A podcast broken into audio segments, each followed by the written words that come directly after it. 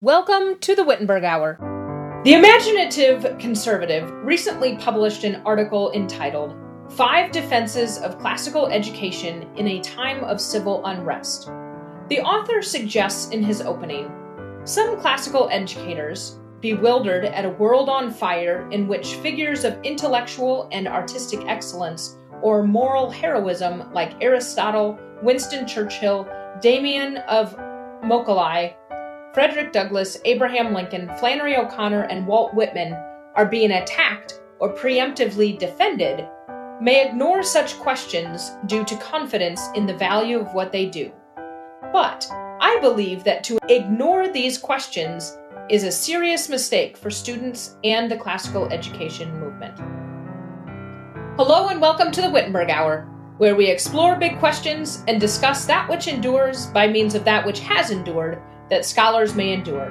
My name is Jocelyn Benson, and I serve as head teacher of Wittenberg Academy. What is the purpose of a classical education? Do societal circumstances change our purpose and the way we approach teaching and learning? Joining us to discuss classical education in a sinful world is Miss Grace Reps. Miss Reps serves Wittenberg Academy as executive assistant and is also a graduate of Wittenberg Academy. Grace, it's great to have you here today. It's wonderful to be here. Thank you for having me. Grace, you and I know that there seem to be a million and one ways to discuss and present a case for a classical or liberal arts education.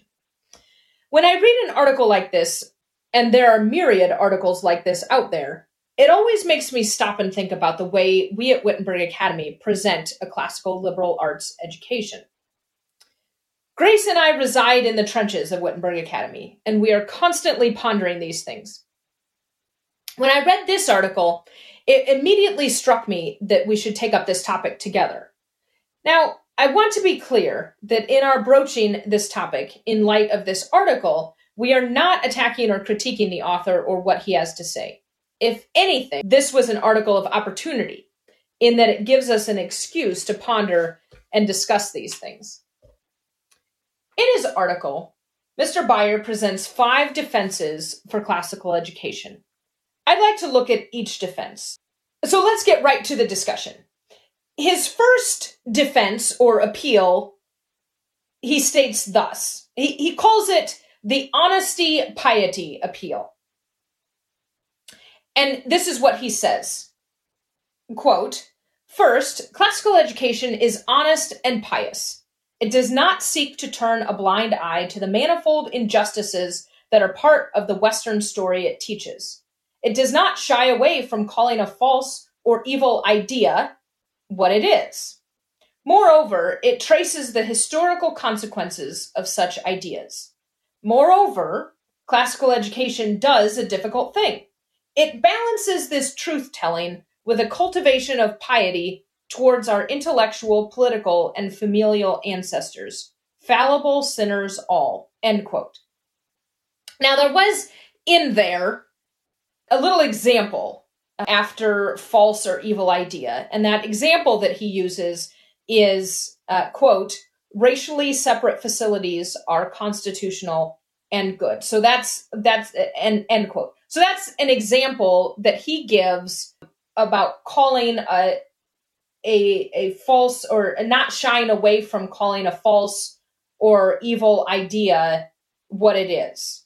So he's saying that something such as racially separate facilities are constitutional and good, that that would be an example of calling a false or evil idea false or evil.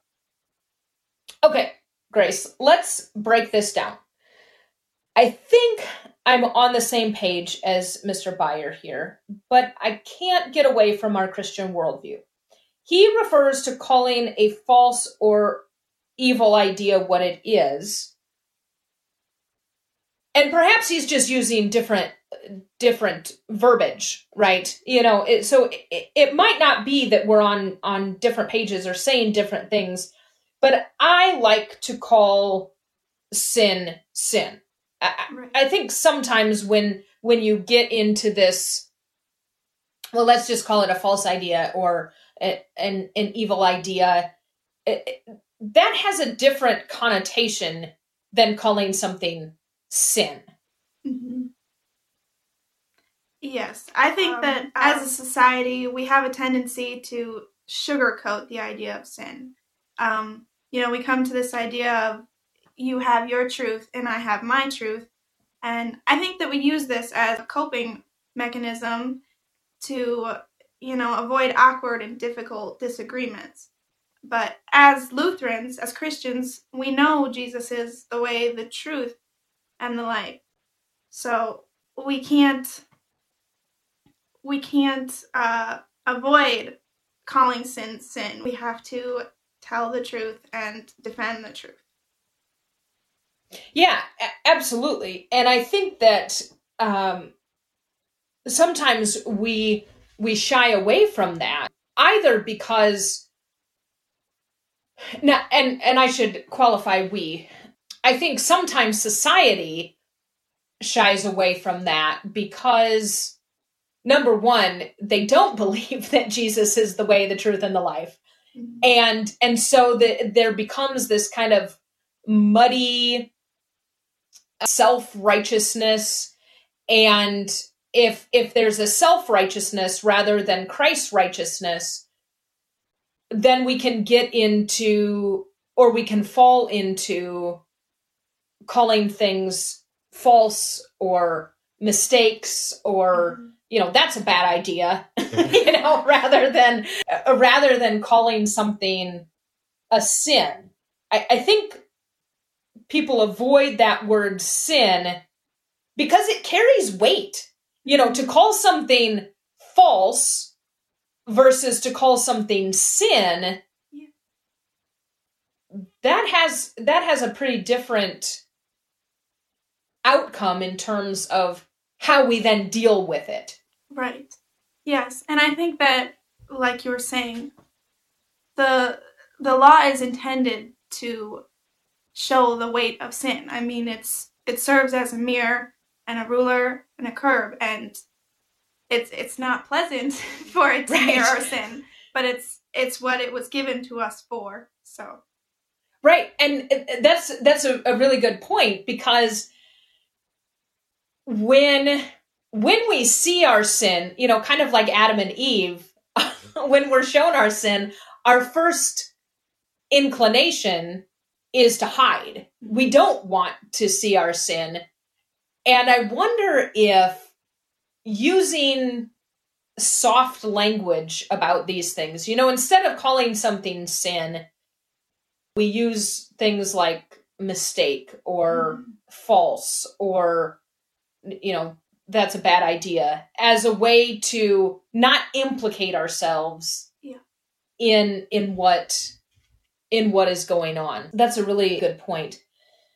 and the thing is we have to be careful that we don't let society decide what is and is not sin because there's a good chance that society in their desire to hide from sin are going to misuse the word sin and make it convenient.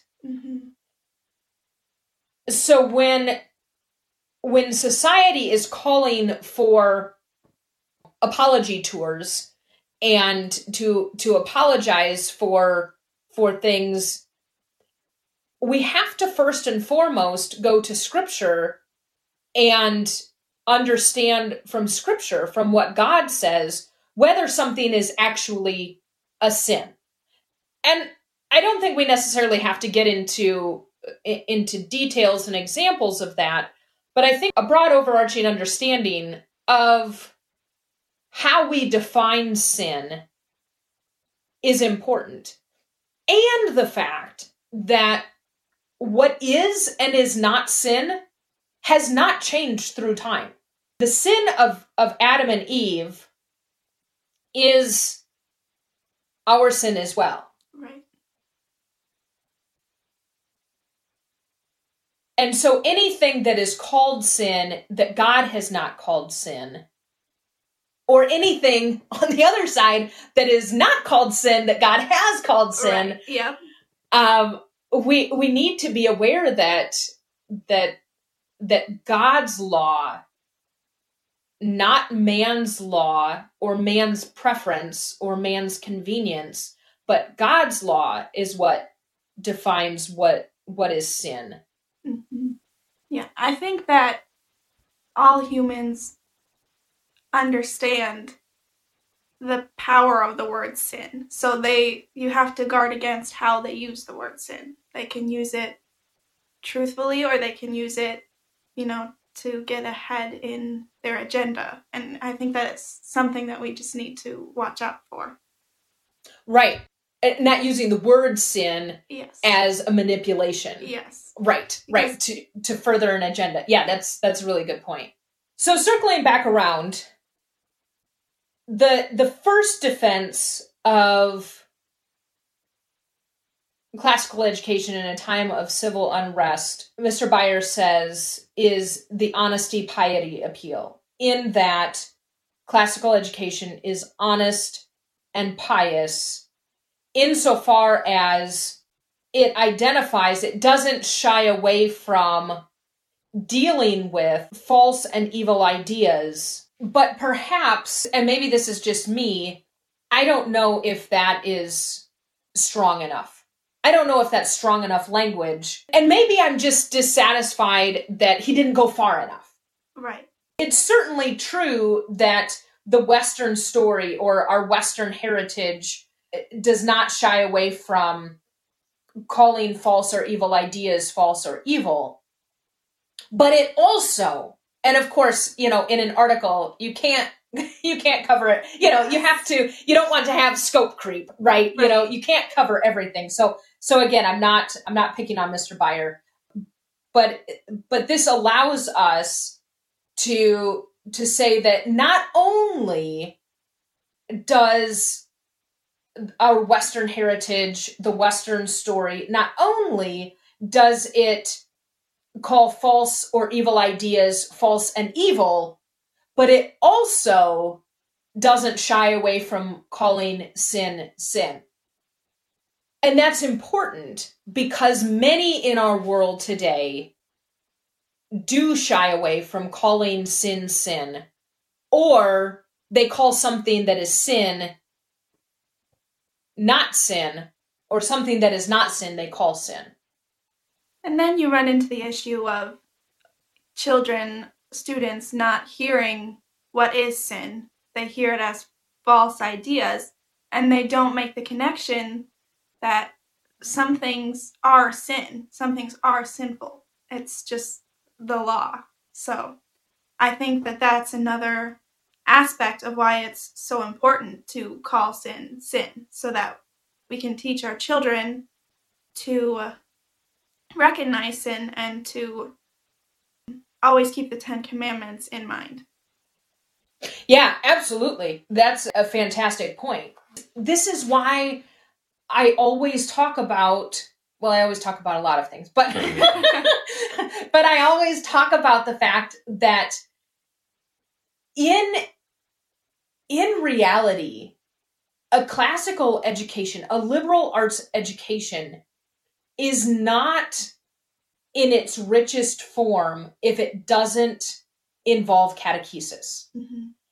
You lose something if you don't have that marriage between the liberal arts and catechesis. Because then you run into that situation where you come across these things through history that you know are sin, but if you don't know what sin is, right, then you can't identify it as such. Exactly. And so you just have this well, that's kind of, that was kind of an awkward time in history. right? Instead of having a, you know, that was sin. And we can see that, and obviously all sin is a sin against the first commandment. So we can look at the scope of history and we can say, well, they were fearing, loving, and trusting something, mm-hmm. whether themselves or something else, above God. You know, whether that was power or whatever the case may be. And yet at the same time, we also have to look at the fact that God, in his mercy, worked and still works in time in the lives of sinful men. Mm-hmm. And so we don't want to forget that aspect of things either. But we also don't want to rabbit trail all over the place. so, so moving on, Mr. Biden calls the second appeal the those who know history appeal. Okay, so we we had his first appeal for classical education in our times today was the honesty piety appeal. And his second appeal is the those who know history appeal. He says to this, quote, secondly, classical education is sensitive to the past and inspiring for the present. Classical education offers its books and subjects to students as from a particular moment and as pos- possessing sapience that transcends time or place. Classical educators bring students to an encounter with a broad tradition of philosophic realism and, in the case of religious schools, like Wittenberg Academy, he didn't say that, I just entered that in there. in the case of religious schools, a theism, while treating all great texts and traditions of thought with a measure of deference and humility. Such an approach equips students to understand this moment in the life of our nation. This moment, right here, right now, in the life of our nation. We can enter into dialogue and seek real and good change while remaining aware that injustice in society begins with injustice in the human heart, and that the injustice will never be wholly extirpated, although we must never cease the effort. End quote. I think this is my context matters and we teach context claim. Uh, but before I yammer on, did anything strike you about this defense or this appeal, the the those who know history appeal? Well, I agree with with you and I think what the author is getting at is important that context does matter and I think this is one of the most important aspects of classical education because having a firm grasp on these issues is is very important. And students get this grasp by reading original sources by understanding the context of these sources and really learning how to listen to other people's arguments other people's beliefs and processing them through the lutheran worldview and if we don't teach kids how to listen and contemplate these issues, how will they ever form their own opinions? And they won't. They'll they'll latch on to what society is telling them. Yeah, absolutely. And without that that context, without the without understanding the events that happened and the context in which they happened and that that context does matter. Not that that context can't you know not that those events and what is learned from those events can't apply in a different context right? You know this idea of timelessness this is why we study you know certain things. But if that context is ignored then history is easily rewritten. Right. Yes. As I was reading through this, and I know that he mentions uh, Dr. King several times, but it, it brought to mind the recent riots and the violent riots and um, how they're rioting in the name of Dr. Martin Luther King Jr. And it brought up my, one of my favorite quotes from his I Have a Dream speech that um, let us not seek to satisfy our thirst for freedom by drinking from the cup of bitterness and hatred. I think that that's a great example of not understanding the context. You know, rioting in the name of Martin Luther King without understanding all of the context of what he stood for.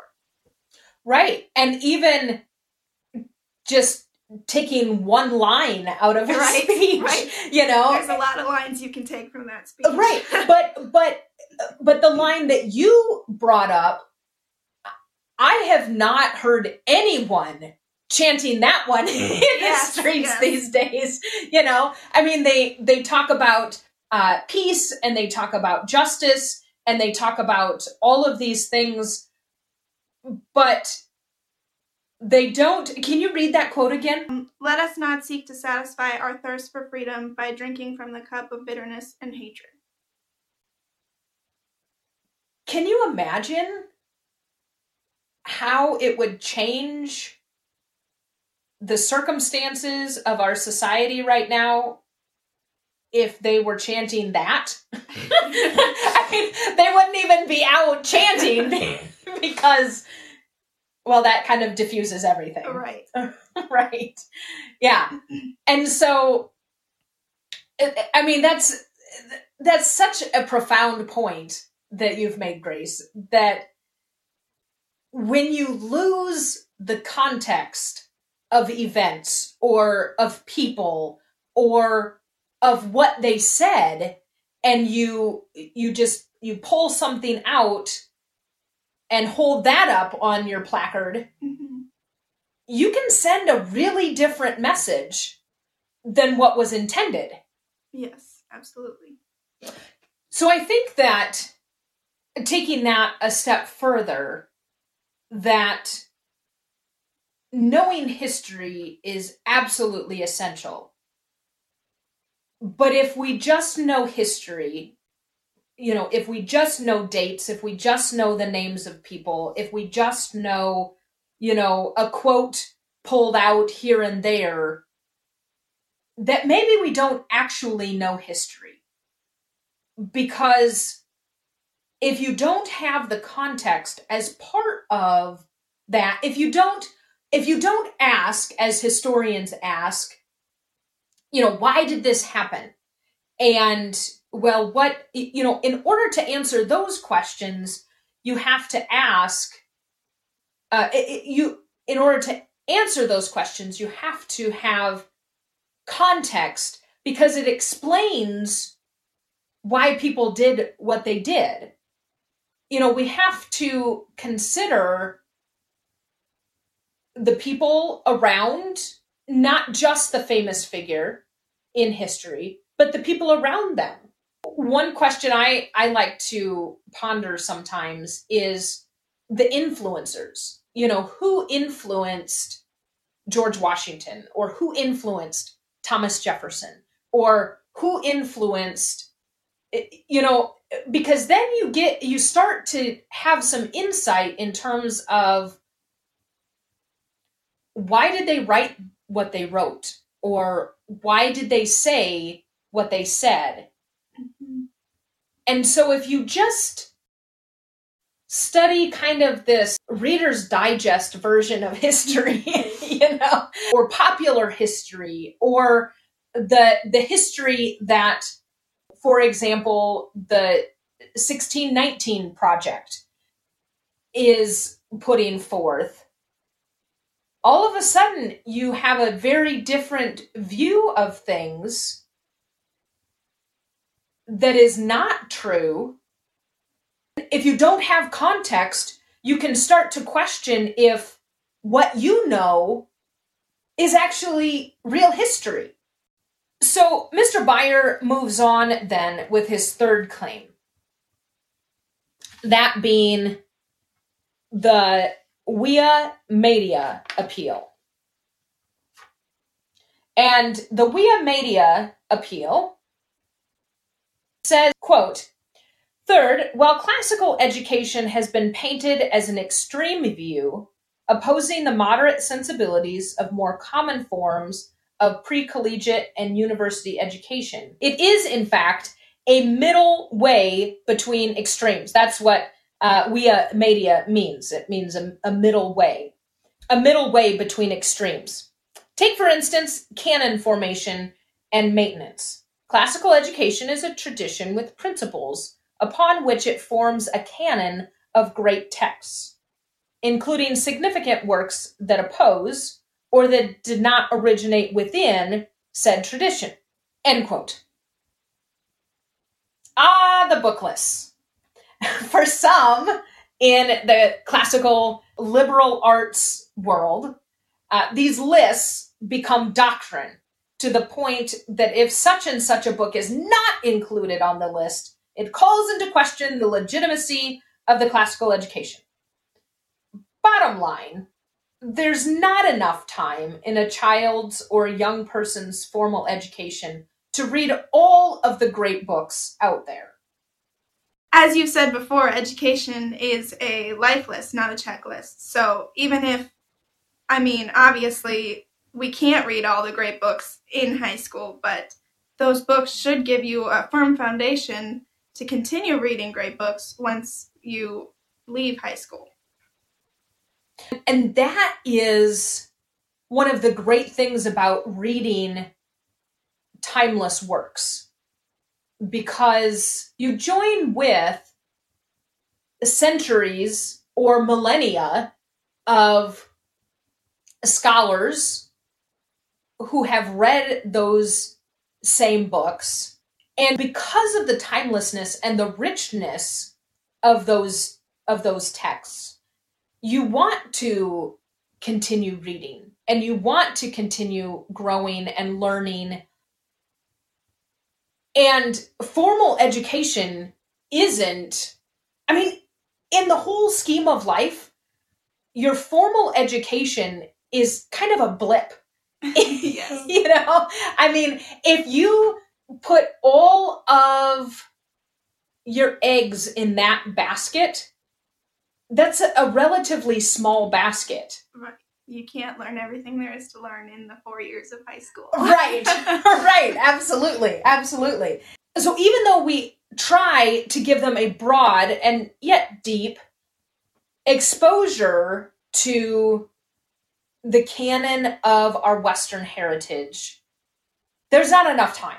They have to keep reading and they have to keep exploring and they have to keep pursuing. And uh, this is kind of an interesting thing that at least I hope for our scholars that when they are are done with Wittenberg Academy, they won't be satisfied. You know, it's kind of like you get a drink of water and that first sip, okay, so it's hot outside, and you take a drink of water, and that first sip is oh, that was great. but then immediately you're like, oh, wait, wait, wait, I need more. And you down the whole glass, right? You know, that's what I want a Wittenberg Academy education to be for our scholars. In that the world outside, I mean, it's hot out there, right? you know, it's, uh, it's, it's a hostile, it's, it's a hostile environment. And so we want to refresh and equip and sustain our scholars for life. But that can't be it. If the only sip of water that they take is is the Wittenberg Academy sip of water and they don't continue you know immersing themselves in that and refreshing themselves with that then eventually they'll become dehydrated and no different than the world. So I want our scholars to to have a taste and I want them to drink deeply of our western heritage and of the catechesis in which we engage at Wittenberg Academy. But I don't want them to end there. I want them to keep going and keep reading and keep learning because there's life in that. You know, if they just if they just study the Bible when they're at Wittenberg Academy and then stop reading the Bible, they're going to starve and and wither and die their, their faith is going to wither and die. And we know that. And that applies just as much to all of our learning as it does to catechesis. You know, Luther talked about the fact that we never outgrow the Ten Commandments, the Creed, and the Lord's Prayer. That daily we should return to those things. And we should look at the whole of our learning in that very way. That we keep returning to to the sources. We keep returning to this education that we've begun. I mean, really, if you think about it, a Wittenberg Academy education, a classical Lutheran education, a liberal arts plus catechesis education, it's really just the beginning. In fact, to a certain extent, our main job is through using enduring sources, enduring texts, those things that have endured, we're just teaching them how to endure with enduring things. It can't be the end, it's only the beginning. Grace, when you were a scholar at Wittenberg Academy,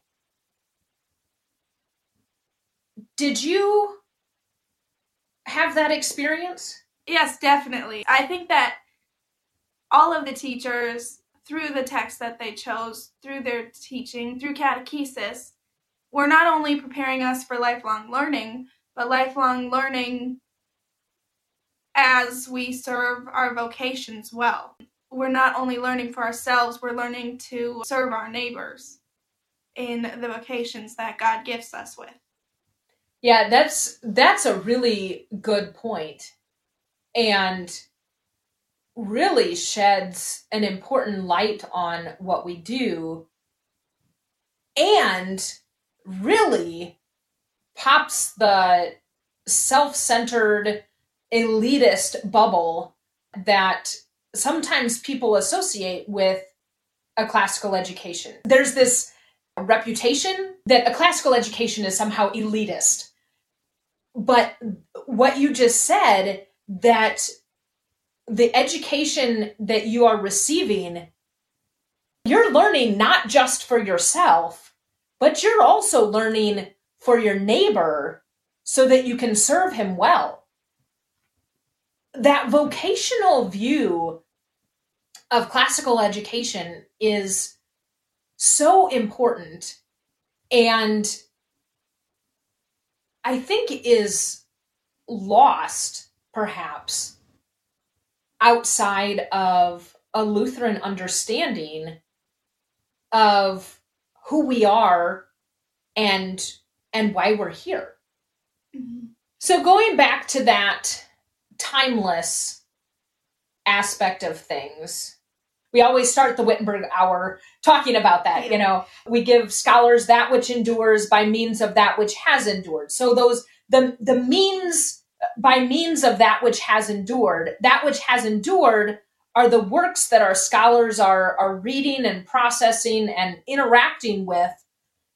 Those things are timeless. They've endured. And you know, society has changed over time. And yet it really hasn't. You know, the things that we're seeing today have happened before. Right. Nothing is new under the sun. right. Exactly. exactly. And sometimes I think that the 24 hour news cycle and the instantaneousness of social media and just how constant always those things are at us that we forget to pause and remember exactly what you just said that there's nothing new under the sun and God's word endures, right? The word of the Lord endures forever. So having a timeless view of things everything that we read is going to speak not only to the time in which it was written, but also to our time. Yes. This is the advantage of choosing timeless works, right? They speak to the societal shifts no matter when they take place. Yeah, absolutely. And and so I think that that having that perspective allows freedom insofar as like we were talking before, a formal liberal arts plus catechesis, a formal Wittenberg Academy education really is only the beginning. But it will serve to sustain scholars. It will uh, serve to help them endure if they continue in the things they have been taught. So Mr. Beyer goes on. We've reached his fourth of five appeals in his article, Five Defenses of Classical Education in a Time of Civil Unrest. His fourth appeal is the Unique Resources Appeal. And he says this quote, Fourth, classical education provides unique resources by which to seek justice today without abandoning truth. So the Unique Resources Appeal allows us to process our current times with resources that might not be in the toolbox of your typical progressively educated young person. Because they they haven't studied the scope of western history. In in some cases anything associated with Western history has become forbidden a topic of, of study. And so when you have an entire portion of history removed or ignored, you really have to scramble to understand where we are today. Mr. Beyer is making a case for classical education within the context of a time of civil unrest. In other words, he's making an appeal for people to consider that classical education can be of help and of use during these crazy times. But his wording here classical education provides unique resources by which to seek justice today without abandoning truth. And I wonder, we hear this word all the time, right? This word justice.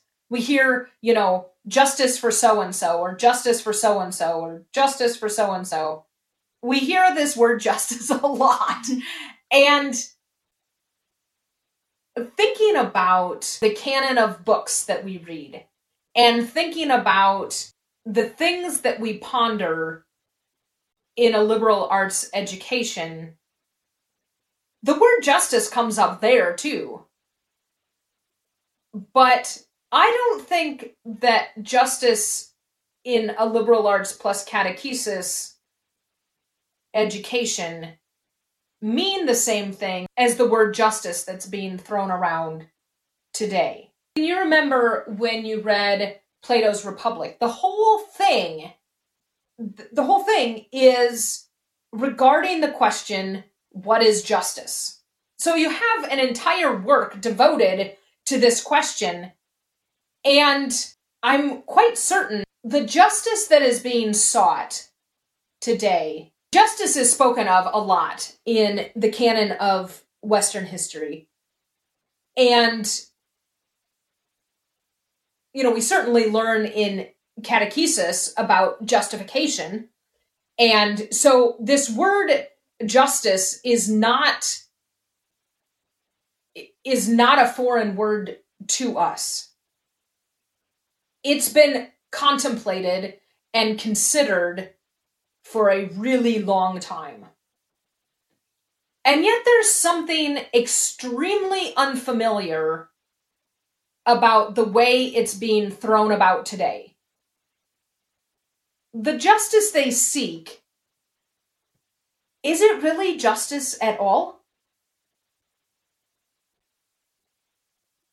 and that goes back to what we were talking about earlier in terms of what is what is forming their understanding of these things you know if you have a very narrow pop culture taken out of you know quotes taken out of context understanding of the world. You're going to use the word justice but you're not really going to mean justice. And so i think that the resources that we have at our disposal, the resources, the the readings, the people that form our scholars allow them to really ask these questions like what is justice? What is truth? What is beauty, you know, all of these things. And going back to what you had said earlier, that the standard for all of those things is God's word. And we can't we can't deviate outside of that for our understanding you know from Instagram posts or or whatever the case may be because because then we end up asking for something that doesn't actually exist if they are wanting justice they need to understand what justice is and once they understand what justice is is that really what they want right and i, I think it goes back to what we were talking about before with um, sin being the word sin being used as whatever people translate it as. I think that, you know, you say all the time, words matter. Words have a lot of weight. And I think that the word justice is just another example of people using the word in the mindset of what they want to come out of it. Yeah, absolutely.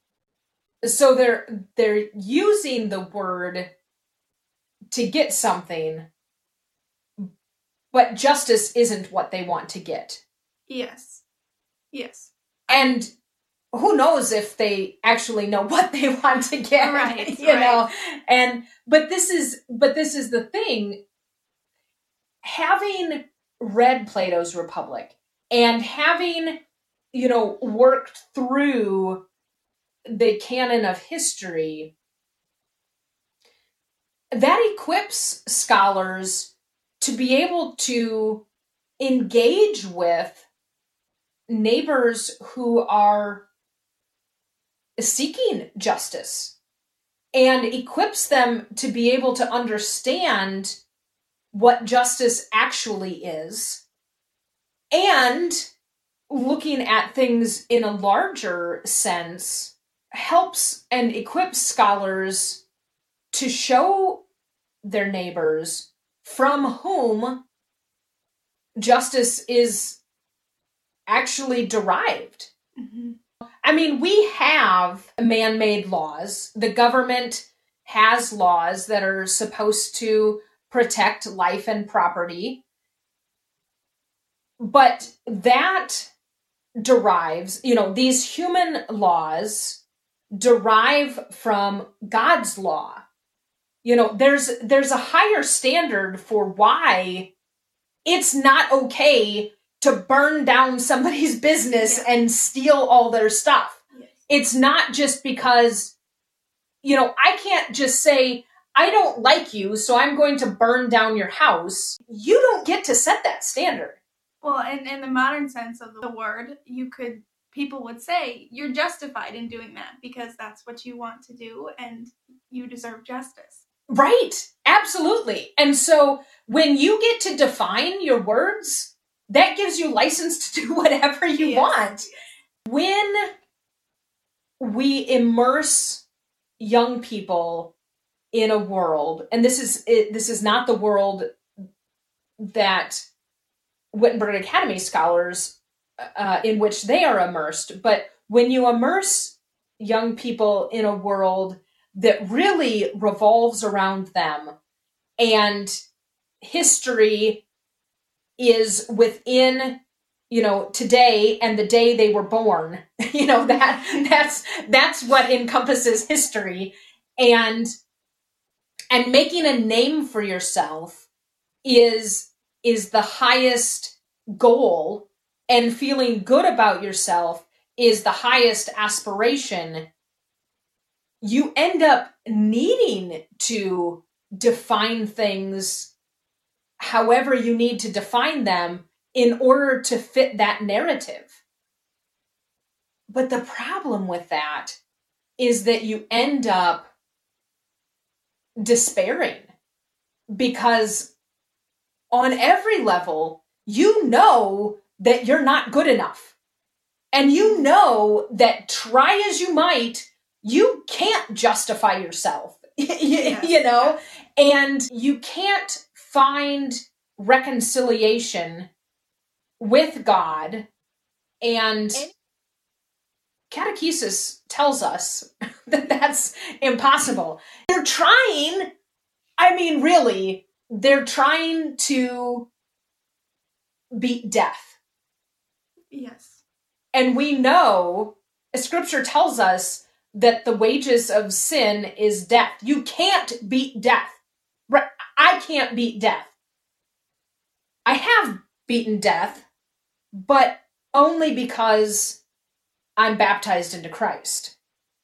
And to to seek to win at life, whatever that means, you know, but but to seek to uh, to elevate yourself above your circumstances or whatever the case may be i would guess that in every case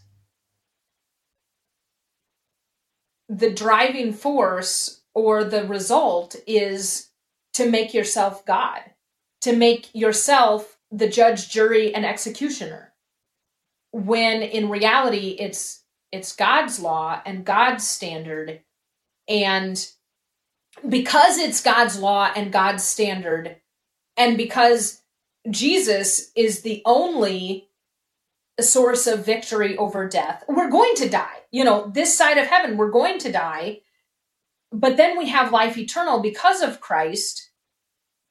And if you don't have that understanding you have to call things like justice. You have to redefine those things to fit what you need them to mean. So the ideas of the Western tradition, the truth of Scripture, these things transcend the here and now. And because of that, they give us a perspective on our current time so that we can process what's going on and so we don't have to fear or get caught up in what's going on in our current day.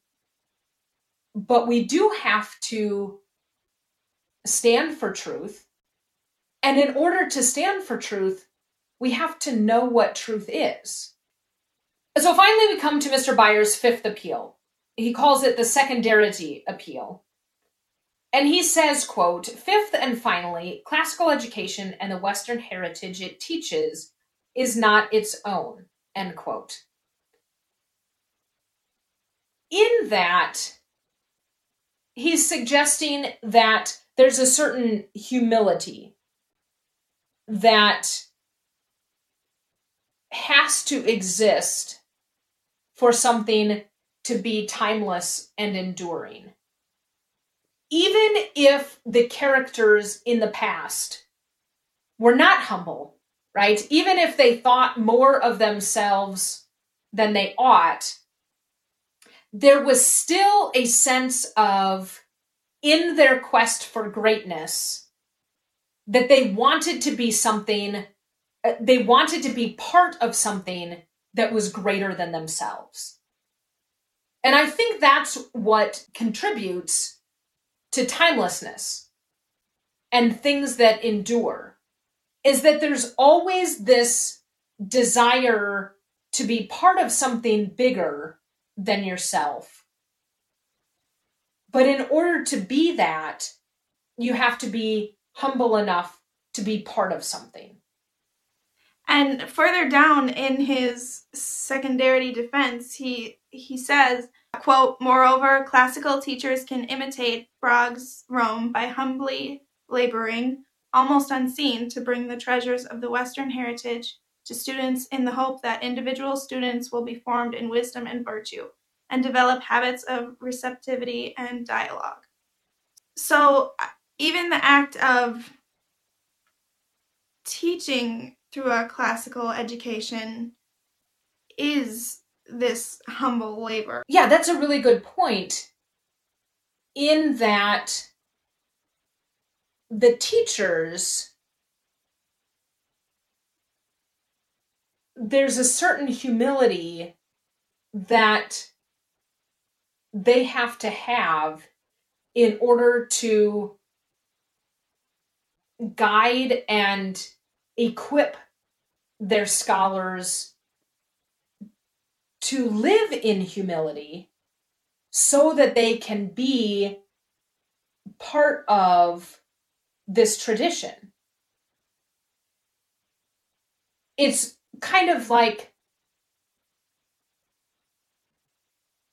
not it's it's the opposite of do as I say, not as I do, right? right? You know, in order for a teacher to to teach this, the teacher himself has to realize his place within all of this. That that he is part of something bigger than himself.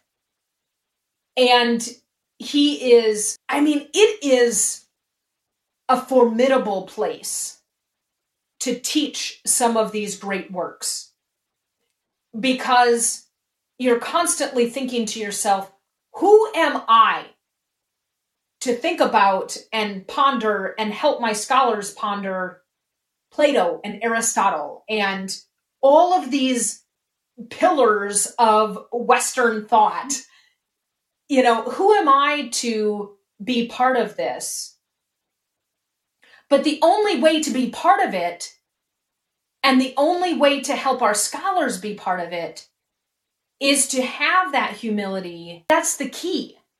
In mm-hmm. order, in order to realize what is good, true, and beautiful, you first have to realize that you yourself are not good, true, and beautiful, right. right? You have to realize that you are not the standard, that the standard comes from God. And so we learn from these pillars who were certainly sinners themselves. We learn from from history. We see this in scripture too. Martin Luther talks about this in terms of when we when we think about the saints and when when when we commemorate the saints that we don't commemorate the saints because of how great they were but they were models of of living sometimes. And eh, not at all times in their lives but at sometimes in their life. But but the their faith. We remember them for their faith. And that faith was given to them by God. And so there is in this in this whole conversation there has to be an understanding that the times in which we live they don't define us. They don't determine who we are. That all through time all through scripture things have been defined. People have been defined by who God is and the relationships that He has given us in our vocations. So, all in all, a classical education, because it is a timeless education, is one that transcends the times in which it is happening. So, for example, a Wittenberg Academy education eight years ago was not defined by the times it eight years ago, just as a Wittenberg Academy education now is not defined by 2020 you know 2020 has taken on this whole new definition. Like you say 2020 and that's a very loaded year. But it it's not defined by 2020 because our times do not define us. And that's why studying enduring things help us endure because they don't confine us to our times. They place us as part of something that has endured so that we might endure. I, I think that's what Mr. Beyer was getting at when he ended his article with this quote, Let us therefore, with humble confidence, set out to defend classical education without being defensive, to value the manner in which it can help us think about the challenges of our times, and to support it as it grows and matures as a renaissance of learning in wisdom and virtue for the 21st century. Absolutely. And so we carry forth in humility and we carry forth in confidence that our efforts are not in vain and that they equip scholars to love and serve their neighbor in the vocations in which God has called them. Grace, thanks for joining me today. It's been fun. Thank you for having me. Thank you for joining us today for the Wittenberg Hour. Be sure to subscribe to the Wittenberg Hour so as to not miss an episode. If you would like to learn more about Wittenberg Academy, please visit our website at wittenbergacademy.org. You can like and follow Wittenberg Academy on Facebook, Twitter, and Instagram. Join us again next time on the Wittenberg Hour.